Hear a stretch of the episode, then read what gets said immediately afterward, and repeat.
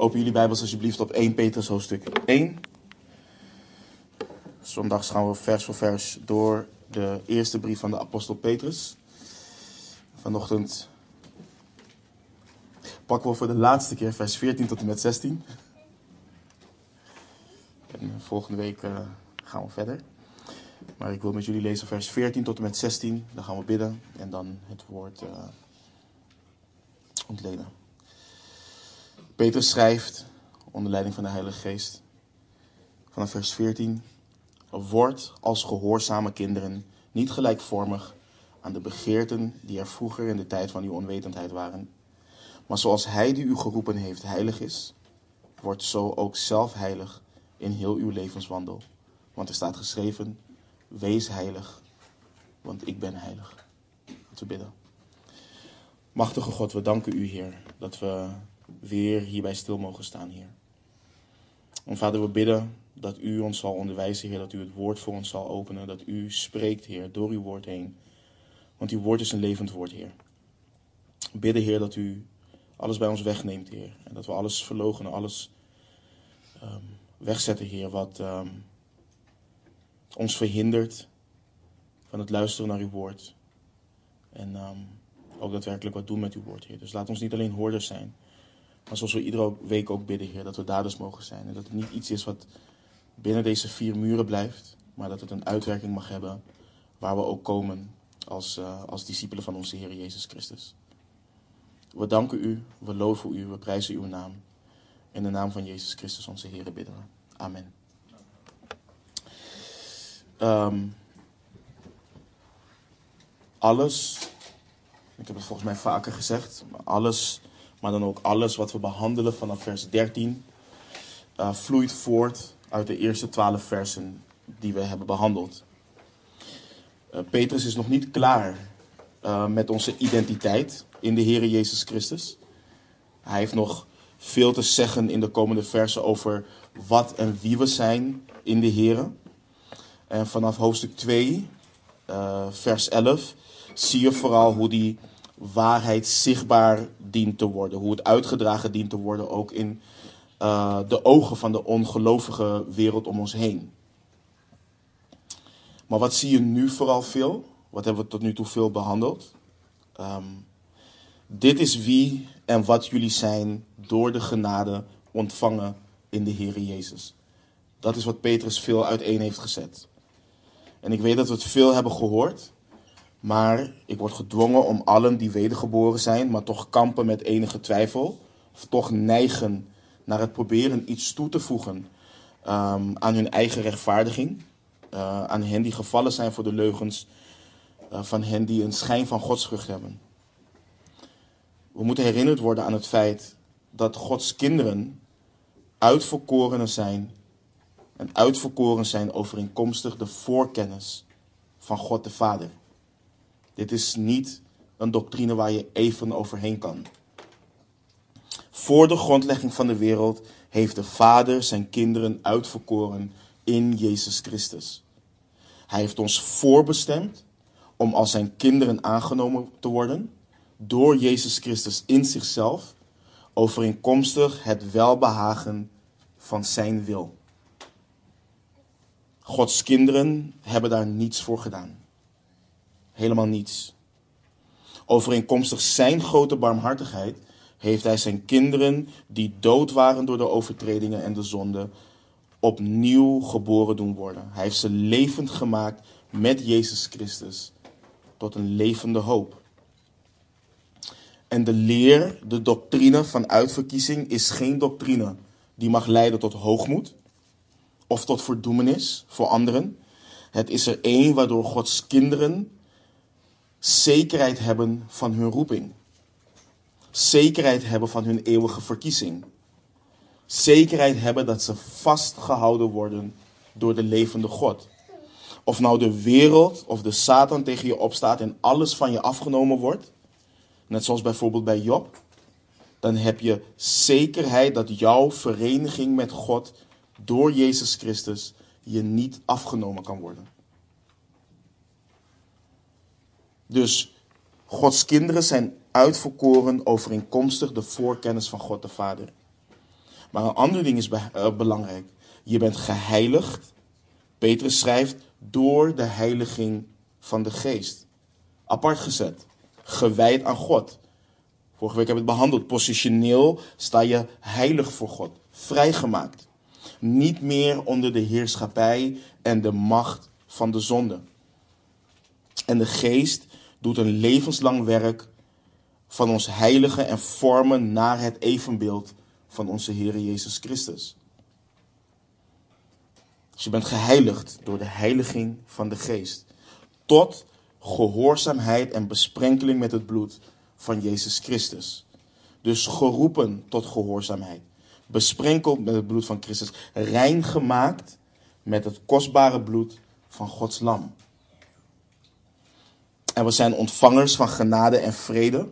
Niet alleen bij onze bekering, maar het wordt vermenigvuldigd. Het wordt vermeerderd. Dat is ook wat Petrus hen, uh, zei. Mogen genade en vrede voor u vermeerderd worden. En wat hebben we nog meer? We hebben een hoop in en door Christus die vast en zeker is. Een erfenis die onvergankelijk, die onbevlekt en die onverwelkbaar is. Die wordt voor ons bewaard in de hemelen. God bewaart die. Geen mot of roest kan het bederven. Geen dief kan het stelen. En voor het geval je twijfelt door al die beproevingen en verzoekingen waarmee je te maken krijgt, wil Petrus dat Gods kinderen weten dat ook zij zelf bewaakt worden door de kracht van God. Niet alleen onze erfenis wordt bewaard, maar ook wij zelf worden bewaakt. Vastgehouden in die vurige oven van verdrukking, van vervolging, van lastering, van moeilijkheden. Wat die moeilijkheden ook zijn. En Petrus wil dus ook niet dat de kerk wanhoopt. Gods kinderen moeten weten dat hetgeen waar zij doorheen gaan geen reden is tot wanhoop. Het is geen reden tot twijfel. Die dingen overkomen je ook niet omdat je ooit iets in het verleden hebt gedaan. Want daarin, daar middenin moeten we weten dat we ons in de wil van God bevinden. Ook al worden we bedroefd door onze moeilijkheden, ook al worden we bedroefd door onze beproeving, zal God verheerlijkt worden wanneer we die beproeving hebben doorstaan. Want ons geloof wordt sterker gemaakt. We worden gezuiverd, net zoals goud gezuiverd wordt. En nogmaals, we hebben een hoop, een zalige hoop. Want we verkrijgen het einddoel van ons geloof, namelijk de zaligheid van onze zielen. En het is een kostbare zaligheid, schrijft Petrus. Profeten hebben ernaar gespeurd en engelen zijn begeerig zich hierin te verdiepen. Dus wat dienen we te doen? Wat dient onze reactie te zijn op deze zegeningen en kostbare waarheid waarin we staan? We dienen actief te hopen, zei Petrus. Onwankelbaar te hopen. Want de volledige genade zal ons gebracht worden. Dat is iets wat vast en zeker is. Het zal ons gebracht worden bij de openbaring van onze zaligmaker uit de hemelen. En Petrus spoort aan, onder leiding en inspiratie van de Heilige Geest, hoop volkomen op de genade. Doe dat terwijl je de lendenen van je verstand omgort. Wees geestelijk, wees mentaal gereed, klaar voor de strijd waar we doorheen gaan. Strijd tegen alles, maar dan ook alles wat jou wilt afhouden van die hoop. Hij schrijft: wees nuchter. En de afgelopen twee weken hebben we stilgestaan bij heiliging. Het feit dat God heilig is. En de oproep tot heilig leven. Het feit dat het een oproep is om te gehoorzamen. En vandaag gaan we dat praktisch uitdiepen, omdat we voornamelijk hebben stilgestaan bij vers 15 en 16. Maar vers 14 nog niet hebben behandeld. Dus laten we erin duiken. Vers 14. Word als gehoorzame kinderen niet gelijkvormig aan de begeerten die er vroeger in de tijd van uw onwetendheid waren. Dit wat we lezen in vers 14 is een actieve aansporing wat gehoorzaamheid en beijveren vereist. Dus let op hoe de apostel Petrus zijn lezers omschrijft. Let op hoe hij discipelen omschrijft. Hij noemt hen gehoorzame kinderen. In de Statenvertaling begint het vers niet met wordt, maar met als gehoorzame kinderen. Dit is, dit is dus geen oproep om gehoorzame kinderen te worden. Petrus omschrijft wat kinderen van God horen te zijn. Wat ze zijn. Dus in de gedachtegang van Petrus bestaat het niet dat een kind van God gekenmerkt wordt door ongehoorzaamheid. Het bestaat niet. Als je in het Grieks leest wat daar staat, dan staat er letterlijk kinderen van gehoorzaamheid. Dat is wat er staat. En ik wil even hier met jullie parkeren, want hier bestaat nogal veel discussie over.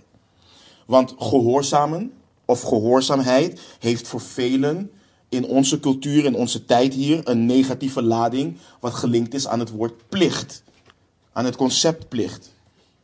En wanneer het, wanneer het woord plicht benoemd wordt, of dat men het gevoel krijgt dat iets een plicht is, dan denkt men gelijk dat het ook beroofd is van liefde. Dat het beroofd is van onbevangenheid. Want als je iets uit liefde doet, als je echt zegt lief te hebben, dan hoef je niet verteld te worden om iets te doen. Dan hoort het niet zo te zijn dat je opgeroepen wordt tot gehoorzaamheid. Dit is echt een Nederlandse gedachte. Dit is een gedachte die in Nederland heerst. Volledig onbekend in de schrift. Je komt het niet tegen. Het woord gehoorzamen in het Grieks, als je een woordstudie doet, dan kom je tot de conclusie dat het spreekt van gehoorzaamheid als reactie op iemand die iets spreekt. Zowel naar God als naar een mens. Het spreekt over onderwerping aan wat er gehoord wordt. Dit is gewoon wat de schrift leert. Maar wat zie je veel gebeuren? Christenen gaan filosoferen en geven hun gedachten de vrije loop. Nou, als God me dit moest vragen en ik het dan pas doe, dus niet uit mijzelf, zonder dat God het me heeft gevraagd, kan ik dan wel zeggen dat ik de Heer echt lief heb?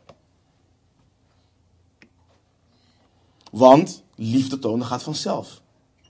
Het is niet iets wat gevraagd van me hoort te worden. En het klinkt allemaal geestelijk, het klinkt allemaal als zelfbeproeving, maar het is een schijn van godsvrucht. Een kind van God hoort gekenmerkt te worden door gehoorzaamheid. Maar die gehoorzaamheid is een reactie op wat God geboden heeft. Het is niet een handeling die je doet omdat je voelt dat je die handeling moet doen, of omdat die handeling vanzelf gaat. De schrift leert dat niet. Het grote gebod om de Heere God lief te hebben met heel je hart, met heel je ziel, met heel je kracht, met heel je verstand, is een gebod om te gehoorzamen. Het wordt geboden en je dient het te gehoorzamen. Het tweede gebod daaraan gelijk is een gebod om te gehoorzamen. Iets doen omdat het je geboden is, omdat het een plicht is, is niet per definitie beroofd van liefde. Het is gevaarlijk, enorm gevaarlijk, wanneer we de schrift en de betekenis van de schrift en met name gehoorzaamheid, wanneer we dat gaan romantiseren. Bijvoorbeeld, hè, Filippenzen 2 vers 8.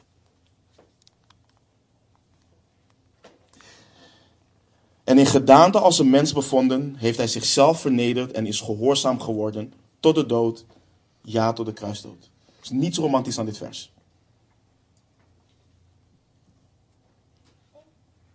Niemand van ons twijfelt over de liefde tussen de vader en de zoon.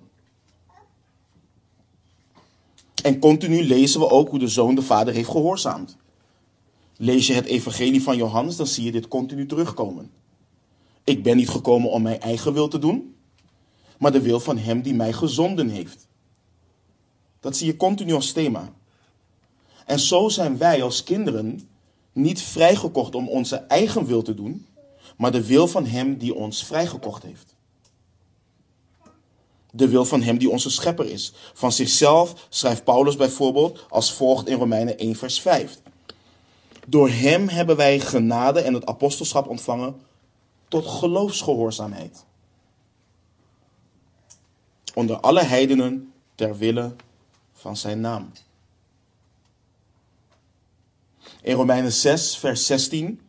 Weet u niet dat aan wie u uzelf als slaaf ter beschikking stelt tot gehoorzaamheid, u slaaf bent van wie u gehoorzaamt, Of van de zonde tot de dood, of van de gehoorzaamheid tot gerechtigheid.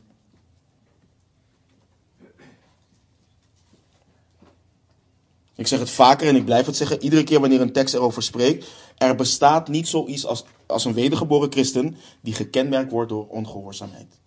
Het bestaat niet. Dienen we allemaal te groeien in de kennis van Gods wil? Dienen we allemaal te groeien in het onderscheiden van Gods wil? Absoluut. Dat gebeurt ons leven lang, ons hele leven lang. Maar wat de discipel van Christus kenmerkt is omdat hij gelooft, hij naarstig zoekt naar de wil van God om die ook te gehoorzamen.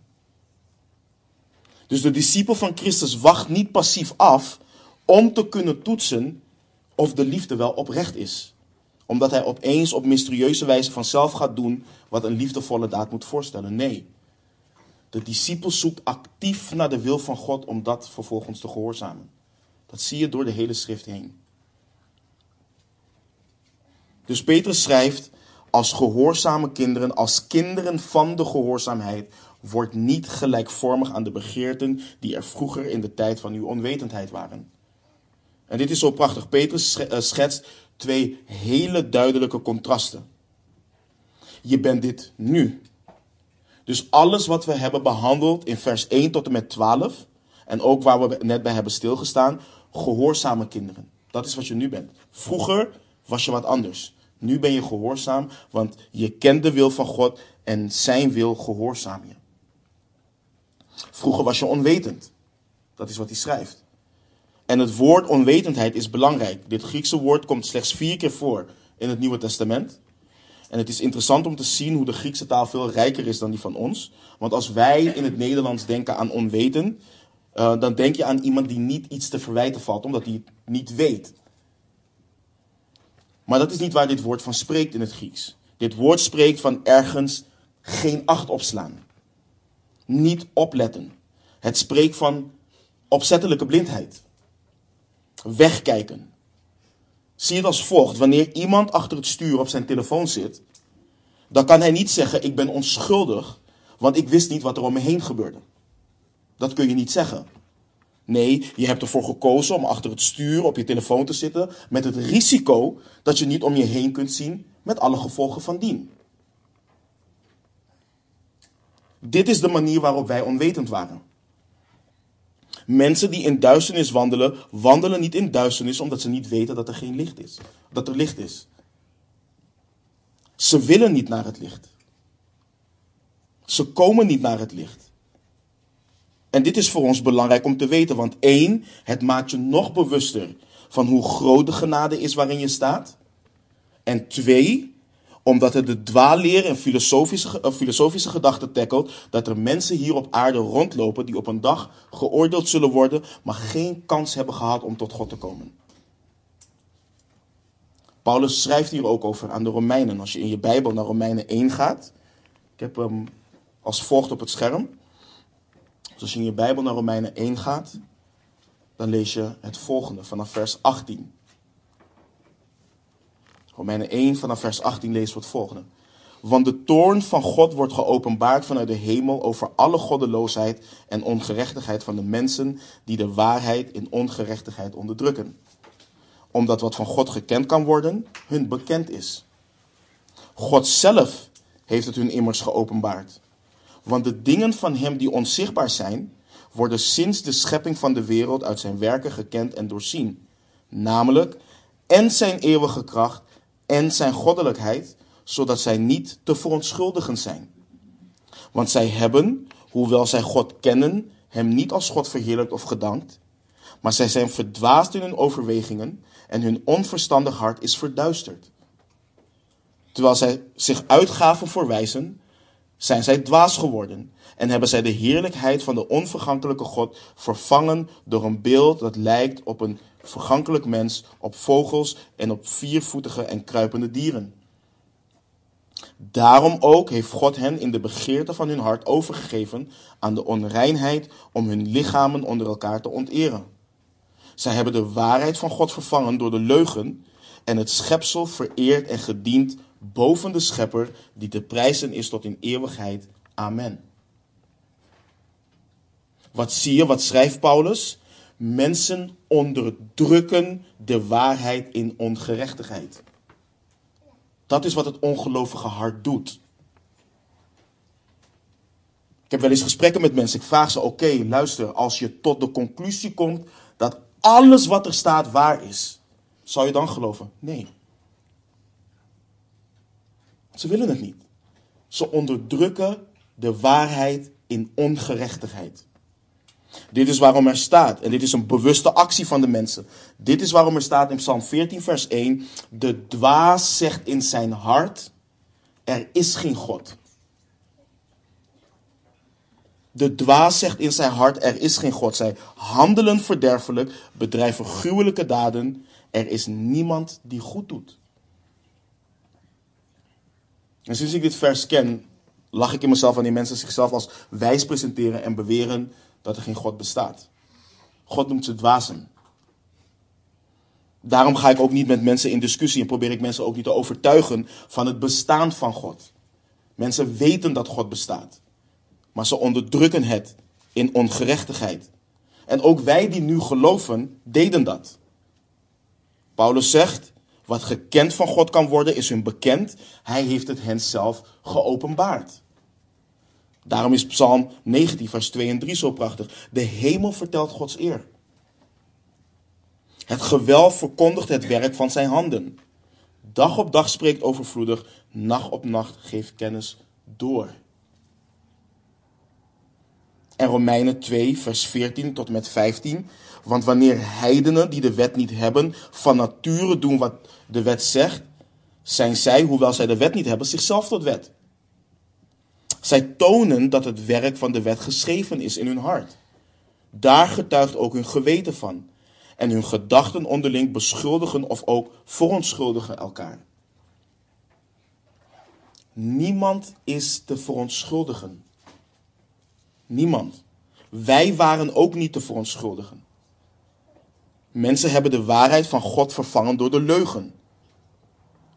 Maar hoewel de hemel Gods eer vertelt en het gewelf het werk van zijn handen verkondigt, is het niet dat mensen daardoor tot zaligmakende kennis van God komen. En dit is waarom wij als discipelen van Jezus Christus, die het goede nieuws geloofd hebben, dit goede nieuws dienen te verkondigen. Gelegen of ongelegen. Want hoe zullen ze de naam van de Heer Jezus Christus aanroepen in wie zij niet geloven? En hoe zullen zij hem gelo in hem geloven van wie zij niet gehoord hebben? En hoe zullen zij horen als niemand predikt? Het is één ding om te spreken van de onwetendheid van mensen, wat volledig waar is. Maar het is een ander ding om hen te laten in die onwetendheid. Nou, daar gaat het dienst niet over, dat is voor een volgende keer. Wij waren onwetend. Onthoud niet onschuldig, want wij onderdrukten in ongerechtigheid de waarheid. En wat is het resultaat daarvan? We deden wat wij zelf wilden. We volgden onze eigen begeerten. Als mensen die dood waren, hebben we gewandeld overeenkomstig de leefwijze van deze wereld, overeenkomstig de wil van de aanvoerder van de macht in de lucht, van de geest die nu werkzaam is in de kinderen van ongehoorzaamheid. We deden de begeerte van ons vlees door de wil van het vlees en de gedachten te doen. Maar het kind van God is dat niet meer. En het is zo prachtig wanneer de schrift schetst wat we waren en wat we nu zijn. En het is nooit tot verdoemenis van de gelovigen, want er is geen verdoemenis voor hen die in Christus zijn. Maar het is om te laten zien hoe groot en machtig het verlossingswerk van God is. Let op wat Paulus schrijft bijvoorbeeld over de heiligen in Korinthe. 1 Korinthe 6 vers 9 tot en met 11. Of weet u niet dat onrechtvaardigen het koninkrijk van God niet zullen beërven? Dwaal niet, ontuchtplegers, afgodendienaars, overspelers, schandknapen, mannen die met mannen slapen, dieven, hebzuchtigen, dronkaards, lasteraars en rovers zullen het koninkrijk van God niet beërven. En let op wat hij schrijft. Sommigen van u zijn dat wel geweest. Maar u bent schoongewassen. Maar u bent geheiligd. Maar u bent gerechtvaardigd in de naam van de Heere Jezus en door de geest van onze God. Aan de Colossense schrijft hij in Colossense 3, vers 5 tot en met 7. Dood dan de leden die op de aarde zijn. Dood dan uw leden die op de aarde zijn. Ontucht, onreinheid, hartstocht, kwade begeerte en de hebzucht die afgoderij is. Door deze dingen komt de toorn van God over de ongehoorzamen. En let op wat hij schrijft in deze dingen hebt ook u voorheen gewandeld. Toen u in die dingen leefde.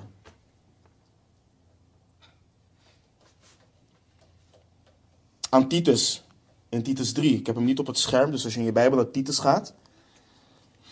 Titus 3, vers 3 tot en met 7. Daar schrijft Paulus. Want ook wij waren voorheen onverstandig, ongehoorzaam, dwalend, verslaafd aan allerlei begeerten en hartstochten, levend in slechtheid en afgunst, hatelijk en elkaar hatend. Dat is wat we waren. Maar toen de goede tierenheid van God, onze zaligmaker, en zijn liefde tot de mensen verschenen is, maakte hij ons zalig. Niet op grond van de werken van rechtvaardigheid die wij gedaan hadden, maar vanwege zijn barmhartigheid door het bad van de wedergeboorte en de vernieuwing door de Heilige Geest. Die heeft hij in rijke mate over ons uitgegoten door Jezus Christus onze zaligmaker, opdat wij gerechtvaardigd door zijn genade erfgenamen zouden worden, overeenkomstig de hoop van het eeuwige leven.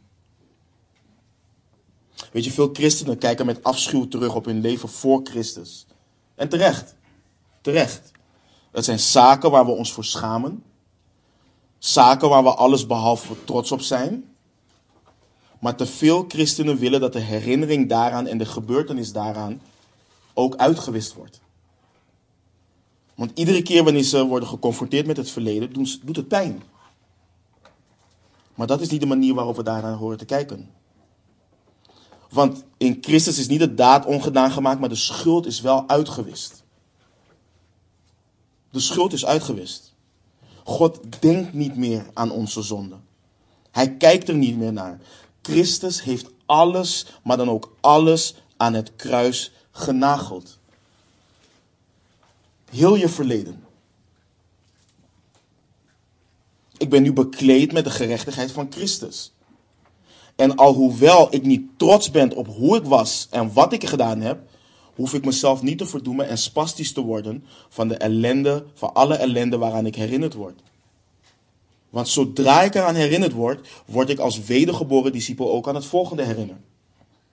Je hebt deze dingen gedaan en je hebt in deze dingen gewandeld toen je in die dingen leefde. Nu ben je gerechtvaardigd in de naam van de Heer Jezus Christus en door de geest van God. Nu ben je geheiligd.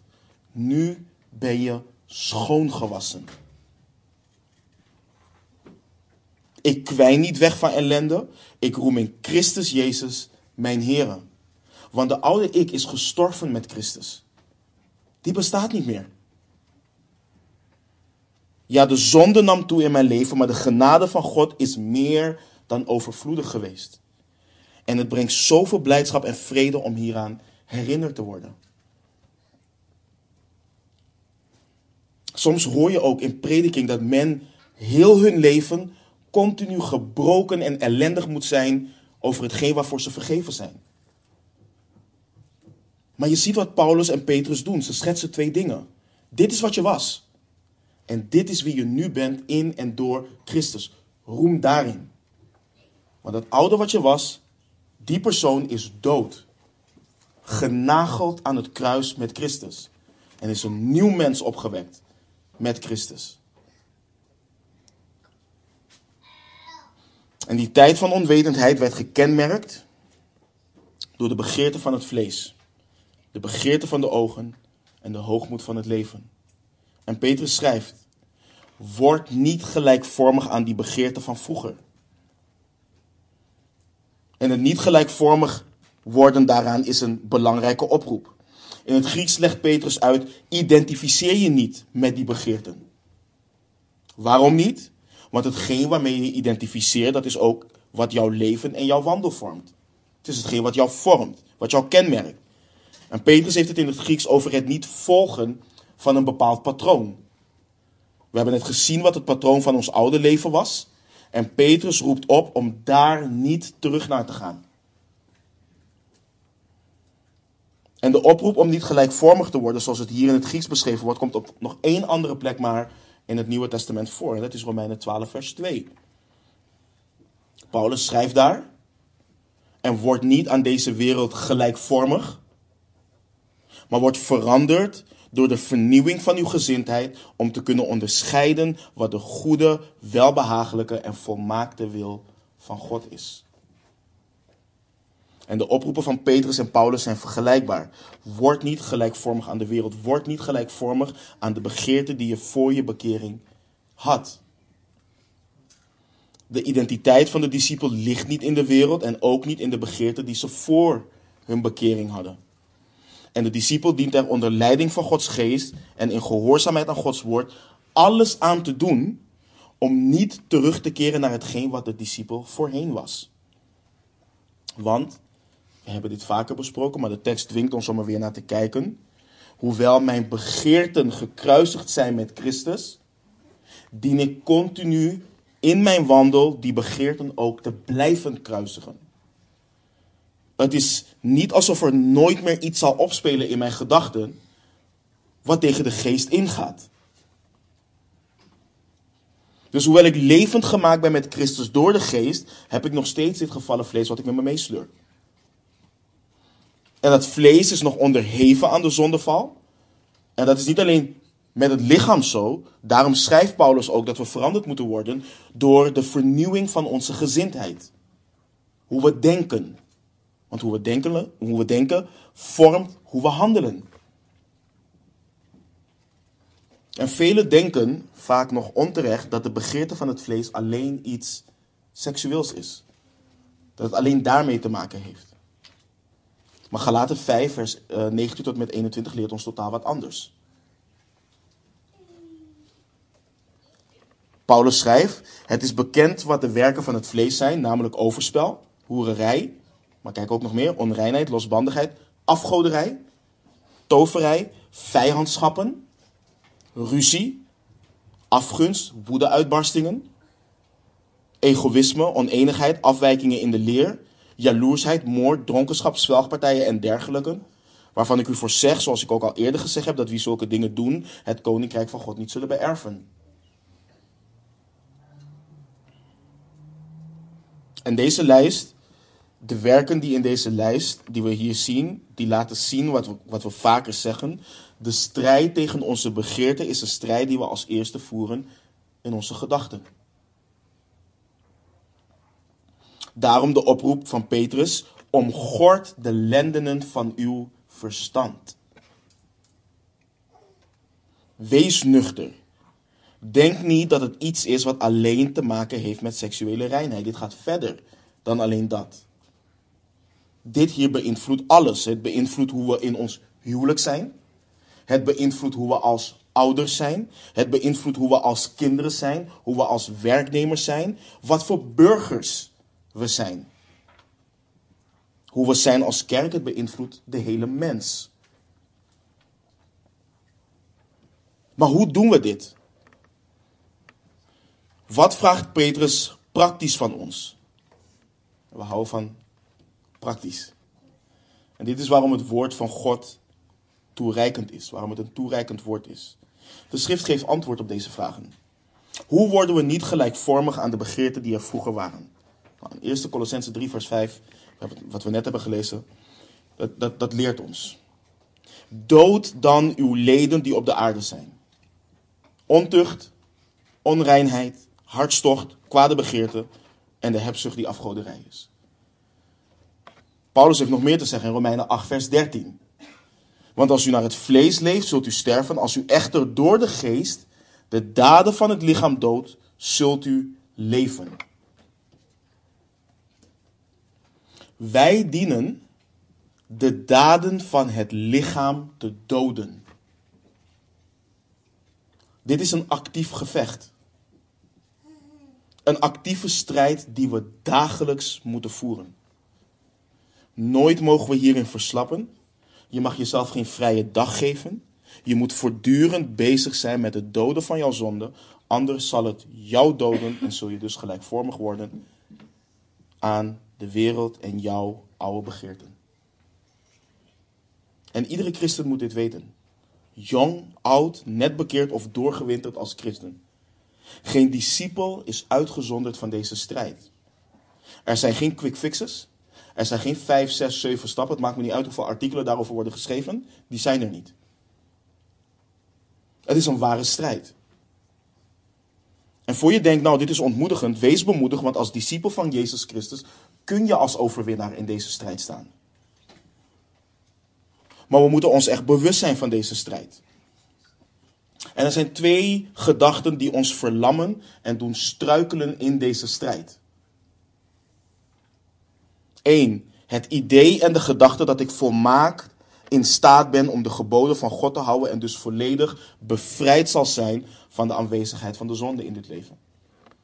Je hebt letterlijk mensen die dat onderwijzen. Je hebt mensen die dat ook denken, ook in onze kringen. Er is geen zonde meer in mij. Nou, succes. En twee, de gedachte, en deze, is, deze zie je heel veel, de gedachte dat bepaalde trekjes, maniertjes, dingen die ik doe, gewoon onhandig zijn en niet zo goed zijn en geen onderdeel zijn van die strijd. De zo ben ik nou eenmaal gedachte. Die heb je ook veel. Ook in kerken als die van ons. En deze gedachten zijn schadelijk. Ze zijn gevaarlijk in de wandel van de christen. ik wil beginnen met de volgende disclaimer. En dit is een belangrijke disclaimer. God is niet ongevoelig wat betreft ons verleden. Hij is niet ongevoelig in onze strijd.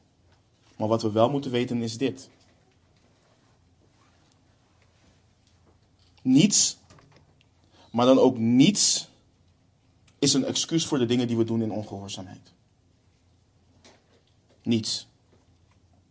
Moeten we groeien in zaken? Absoluut. Is er genade, barmhartigheid en geduld? Absoluut. Niet alleen vanuit God, ook wij dienen dat met elkaar te hebben. Maar het komt wel neer op het volgende. En dit, wat ik allemaal ga zeggen, zijn indicaties om, een onbijbelse, om, om onbijbelse denkpatronen te herkennen en die tot gehoorzaamheid aan Christus te brengen. Bijvoorbeeld, heb je nooit liefde gekend? Nooit, van niemand dan ook niet? Maar ben je nu tot wedergeboorte gekomen? Dan is er geen excuus voor ongehoorzaamheid in het gebod om lief te hebben. Het is er niet. Je wordt geboden om lief te hebben. Je krijgt geen vrijbrief om naar tegen je partner, je kind, je kinderen, je broeders of zusters, je collega's of wie dan ook te zijn. Je krijgt daar geen vrijbrief voor. Je bent een nieuwe schepping.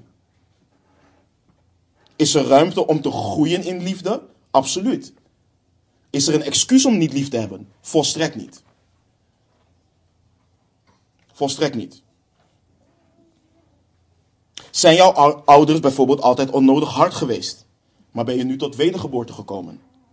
Dan heb je geen vrijbrief voor ongehoorzaamheid in het disciplineren van je kinderen. Je hebt daar geen vrijbrief voor, want je bent opgeroepen om jouw kinderen of je kind op te voeden overeenkomstig de wil van God in de vrezen des Heren. Is er ruimte om te groeien in het Bijbels opvoeden? Absoluut. Is er een excuus om het niet te doen? Volstrekt niet. Was er nooit ruimte om jouw gevoelens en gedachten onder woorden te brengen? En of bracht het je altijd in de problemen? En ben je nu tot wedergeboorte gekomen? Dan heb je geen vrijbrief voor gebrek aan communicatie. Je wordt opgedragen om de waarheid in liefde te spreken. Is er ruimte om hierin te groeien? Absoluut. Is er een excuus om het niet te doen? Volstrekt niet. Is er vroeger veel over je gelogen, over, over je geroddeld? En ben je daardoor wantrouwig en argwanend geworden? Maar ben je nu tot wedergeboorte gekomen? Dan heb je geen vrijbrief om alles wat broeders en zusters tegen je zeggen continu te wantrouwen. We zijn broeders en zusters en de liefde gelooft alles. Is er ruimte om te groeien en hierin veranderd te worden? Absoluut. Is er een excuus om te blijven wantrouwen? Volstrekt niet. Ik haal deze voorbeelden aan, specifiek dit soort voorbeelden. Niet vroeger had je een televisie en nu niet. Vroeger had je mooie kleren en nu niet. Vroeger reed je auto A en nu je een christen bent auto B. Nee, hoewel we over al die dingen moeten praten, zijn we binnen kerken zoveel bezig met de zaken die een schijn van godsvrucht hebben, maar scharen we de voorbeelden die ik net heb genoemd onder, ja, dat is niet handig. Of ja, maar dit is hoe ik nou eenmaal ben. Je, ik heb christenen hun zonde zo vaak zien plakken op anderen, zo vaak zien zeggen, ja, het is makkelijk voor jou om dit te zeggen. Alsof het een vrijbrief is om te blijven toegeven aan de dingen waartegen je dient te strijden. Weet je, we hebben zulke mooie manieren, en dat is zo hè, in onze kringen. We hebben zulke mooie geestelijke manieren van dingen zeggen, waardoor, ze niet, waardoor we ze niet zien voor wat ze zijn en die geestelijke strijd ook niet aangaan. In België hebben ze een, gedachte, of een, een gezegde, noem een kat een kat. En wij zeggen hier in Nederland, noem het beestje bij zijn naam. En in plaats van, van zeggen, ja, uh, uh, ik heb me laten verleiden of er is veel verleiding, zeg gewoon wat het is. Het is ontucht. Het is seksuele immoraliteit. Noem het kwade gedachten. Noem het onreine gedachten. Noem het hebzucht, noem het onreinheid. Noem het niet ik liet me gaan, noem het wat het is. Woede-uitbarstingen, zoals we het net hebben gelezen. Noem het wat het is, zodat je er ook op bijbelse wijze mee kunt dealen. Maar zolang we bijvoorbeeld onszelf, en ook, ook christenen hoor je dit zeggen, zolang we onszelf foodie blijven noemen in plaats van zeggen dat het vraatzucht is, dan ga je er niet mee dealen. Dan ga je denken, oké, nou ja, weet je, eigenlijk hoort het niet, maar hè? Nee. Noem het wat het is. Want als je dat ziet, dan kun je er echt wat mee doen. En dan kun je herkennen dat het iets van de oude mens is. Van de mens in Adam, niet van de mens in Christus. Dan kunnen we op praktische wijze, geestelijk wel, maar op praktische wijze in Christus kunnen we dan de zonde bestrijden. En de schrift is zo praktisch hierin. Zo praktisch. Laten we een paar teksten lezen. We gaan een paar lange teksten lezen. Efeze 4. Vanaf vers 25. Als je in je Bijbel gaat. En, en, en sta gereed in je Bijbel, want we gaan heen en weer. Efeze 4.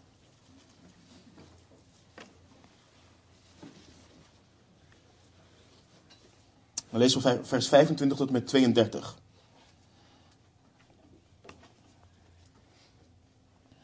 Paulus schrijft onder leiding van de Heilige Geest. Heel praktisch, hij zegt gewoon wat je moet doen. Leg daarom de leugen af en spreek de waarheid. Ieder tegen zijn naaste. We zijn immers leden van elkaar. Word boos, maar zondig niet. Laat de zon niet ondergaan over uw boosheid en geef de duivel geen plaats. Wie gestolen heeft, moet niet meer stelen, maar zich liever inspannen om met de handen goed werk te doen om iets te kunnen delen met wie gebrek heeft. Laat er geen vuile taal uit uw mond komen, maar wel iets goeds, wat nuttig is tot opbouw, opdat het genade geeft aan hen die het horen. En bedroef de Heilige Geest van God niet, door wie u verzegeld bent tot de dag van de verlossing. Laat alle bitterheid, woede, toorn, geschreeuw en lasten van u weggenomen worden met alle slechtheid. En wij denken dan, oké, wacht eens even, ik moet gaan bidden totdat dit weggenomen wordt. Maar let op wat er daarna staat. Maar wees ten opzichte van elkaar vriendelijk. En barmhartig. En vergeef elkaar zoals ook God in Christus u vergeven heeft. Dat is wat we praktisch dienen te doen. Nou, als je in je Bijbel naar Colossense gaat, dan lezen we soortgelijk. Colossense 3. Dan gaan we naar vers 8. Vanaf vers 8.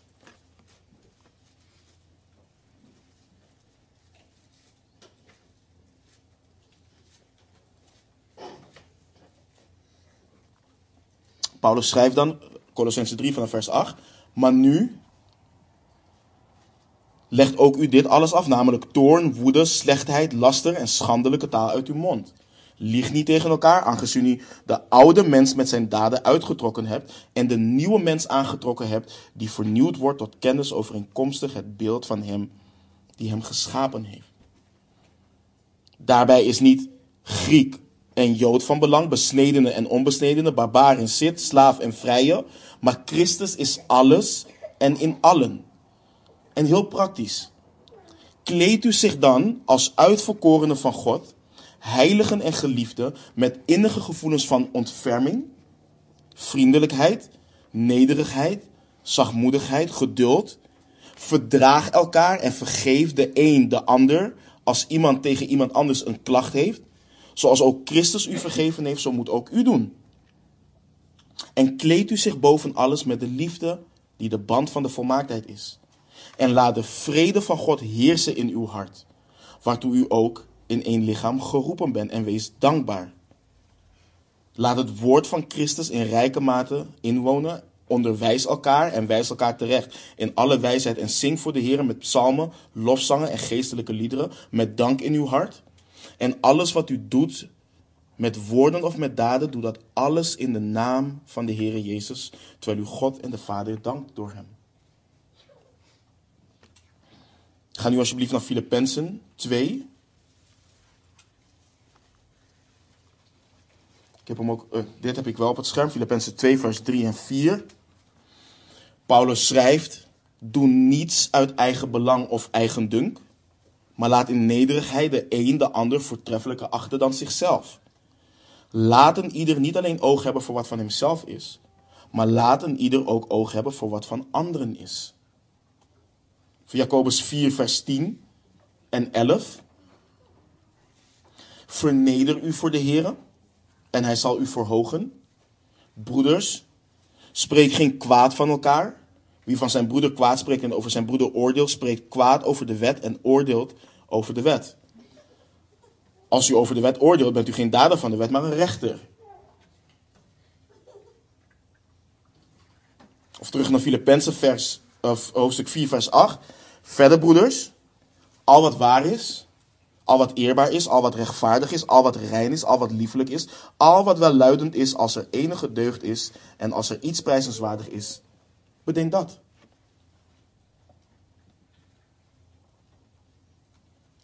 Broeders en zusters, praktischer dan dit wordt het niet. Praktischer dan dit wordt het niet. En hiermee bedoel ik niet, dit doe je maar even. Dat, dat, dat is niet wat we hiermee bedoelen. Maar dit is wel de strijd. Dit is de strijd. Dit is wat je dient te gehoorzamen. Dit is hoe je strijdt tegen de begeerten die er vroeger waren. Vroeger dacht je leugen, nu moet je bedenken wat waar is. Nu moet je bedenken wat eerbaar, rechtvaardig en meer is. Vroeger was je egoïstisch, nu moet je niets doen uit eigen belang. Nu moet je de ander belangrijker achter dan, je, dan jezelf. Vroeger loog je, nu moet je de waarheid vertellen. Vroeger was je nors, misschien akelig, nu moet je vriendelijk zijn. Vroeger was je hoogmoedig, nu moet je nederig zijn. Praktischer dan dit wordt het niet. En wat het praktisch mogelijk maakt, en dat zeggen we nu al een paar weken achter elkaar, is het feit, wat Paulus ook heeft geschreven, je bekleed je met een nieuwe mens. En de oude, die trek je uit. Die trek je uit. En, en, en we kunnen heel vroom doen en zeggen van oké, weet je, nee, ik ga bidden dat het weggenomen wordt. Doe dat vooral ook. Doe dat vooral ook. Maar je kunt bidden tot je een ons weegt dat je niet meer liegt. Of je moet gewoon stoppen met liegen. Dat is gewoon wat de schrift leert.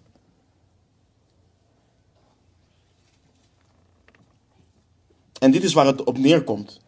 Je moet bewust zijn van deze dingen. Je moet je bewust zijn van deze dingen. Dat het overal speelt.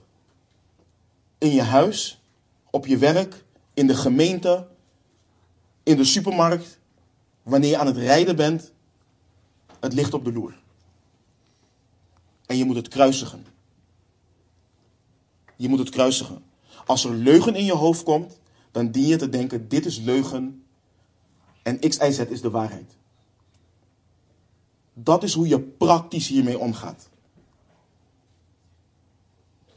je moet je bewust zijn van deze inwendige strijd. Dit is niet, ach, dat oude nare trekje. Nee, dit is het werk van het vlees. Dat is wat Paulus schrijft, dat is wat Petrus schrijft. Dus, wat moet je daarmee doen? Kruisigen. Dood de daden van het lichaam. Hoe? Dood ze aan de geest.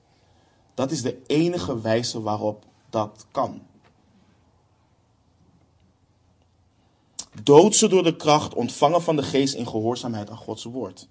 Dood ze door de kracht ontvangen van de geest door biddend en smekend God om hulp en overwinning te vragen.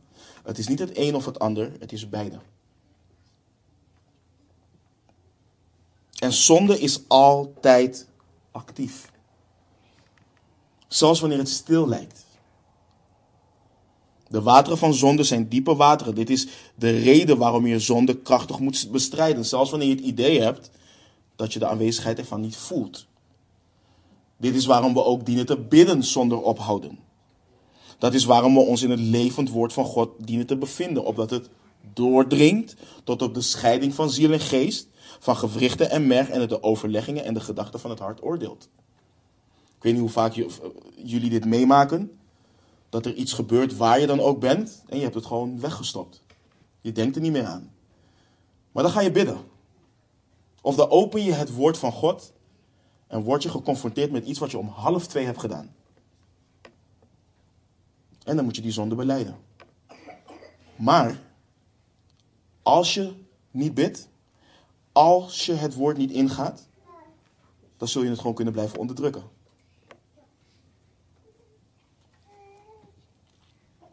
En dit alles doen we in volledige onderwerping aan Jezus Christus die ons hoofd is. In Hem die we willen behagen. In Hem die we najagen. Hem die we lief hebben en ons vrijgekocht heeft met zijn eigen bloed van de zinloze levenswandel en begeerten die ons kenmerkten. Laat geen beleidende discipel denken dat hij deze strijd kan voeren omdat hij in en van zichzelf capabel is om de zonde te doden. Je kan het niet. Er is één die de zonde heeft overwonnen. Er is één in wie wij de overwinning hebben over zonde. En dat is Christus Jezus. Roem in Christus en vertrouw niet op het vlees.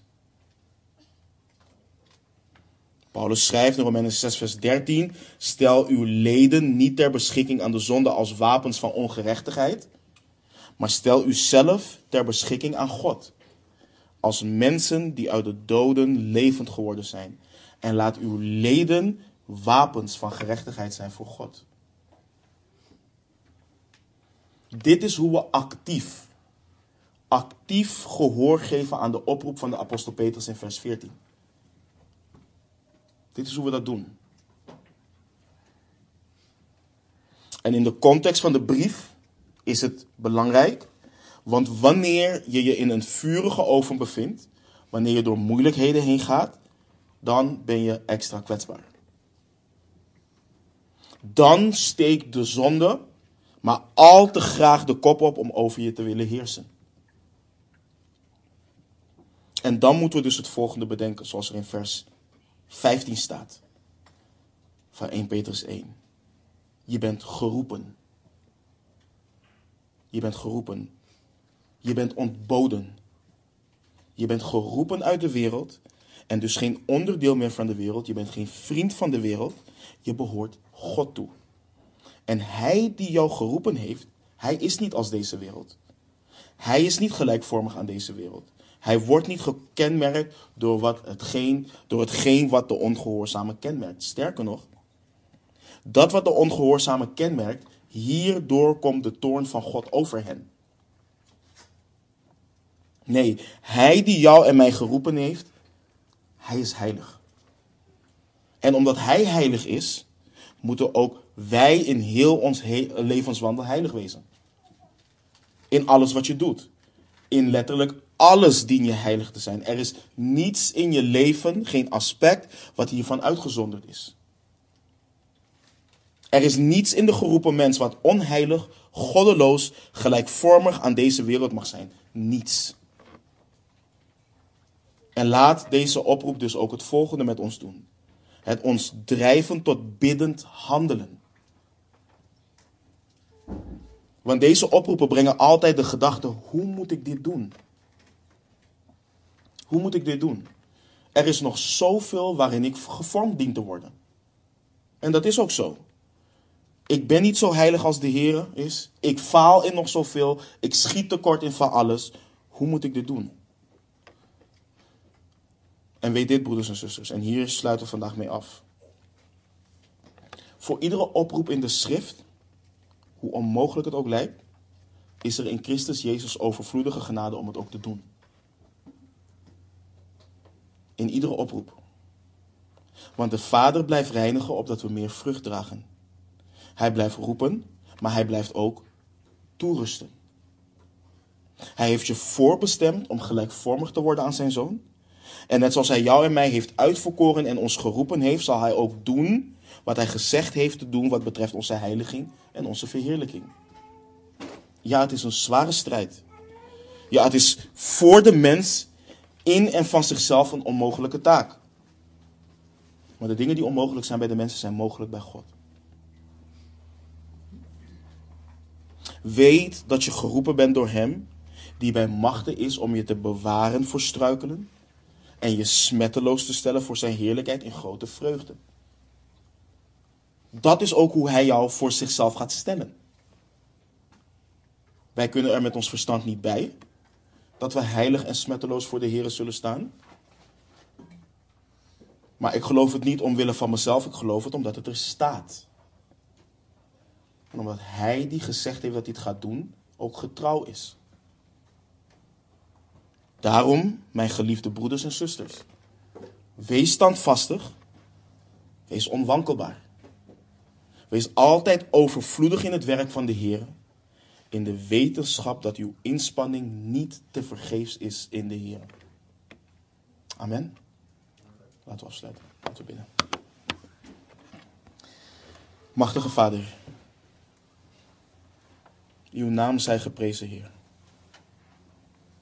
Heer, wat een zegen is het om te weten dat U, de Heilige God die ons geroepen heeft, ons ook toerust om heilig te wandelen. Heer, er is zoveel wat ons afleidt, er is zoveel wat ons verlamt, zoveel wat ons belemmert in de gehoorzaamheid aan uw roeping, Heer. En we bidden, Vader, dat we die gedachten, dat we die dingen mogen verlogenen, dat we die dingen mogen kruisigen.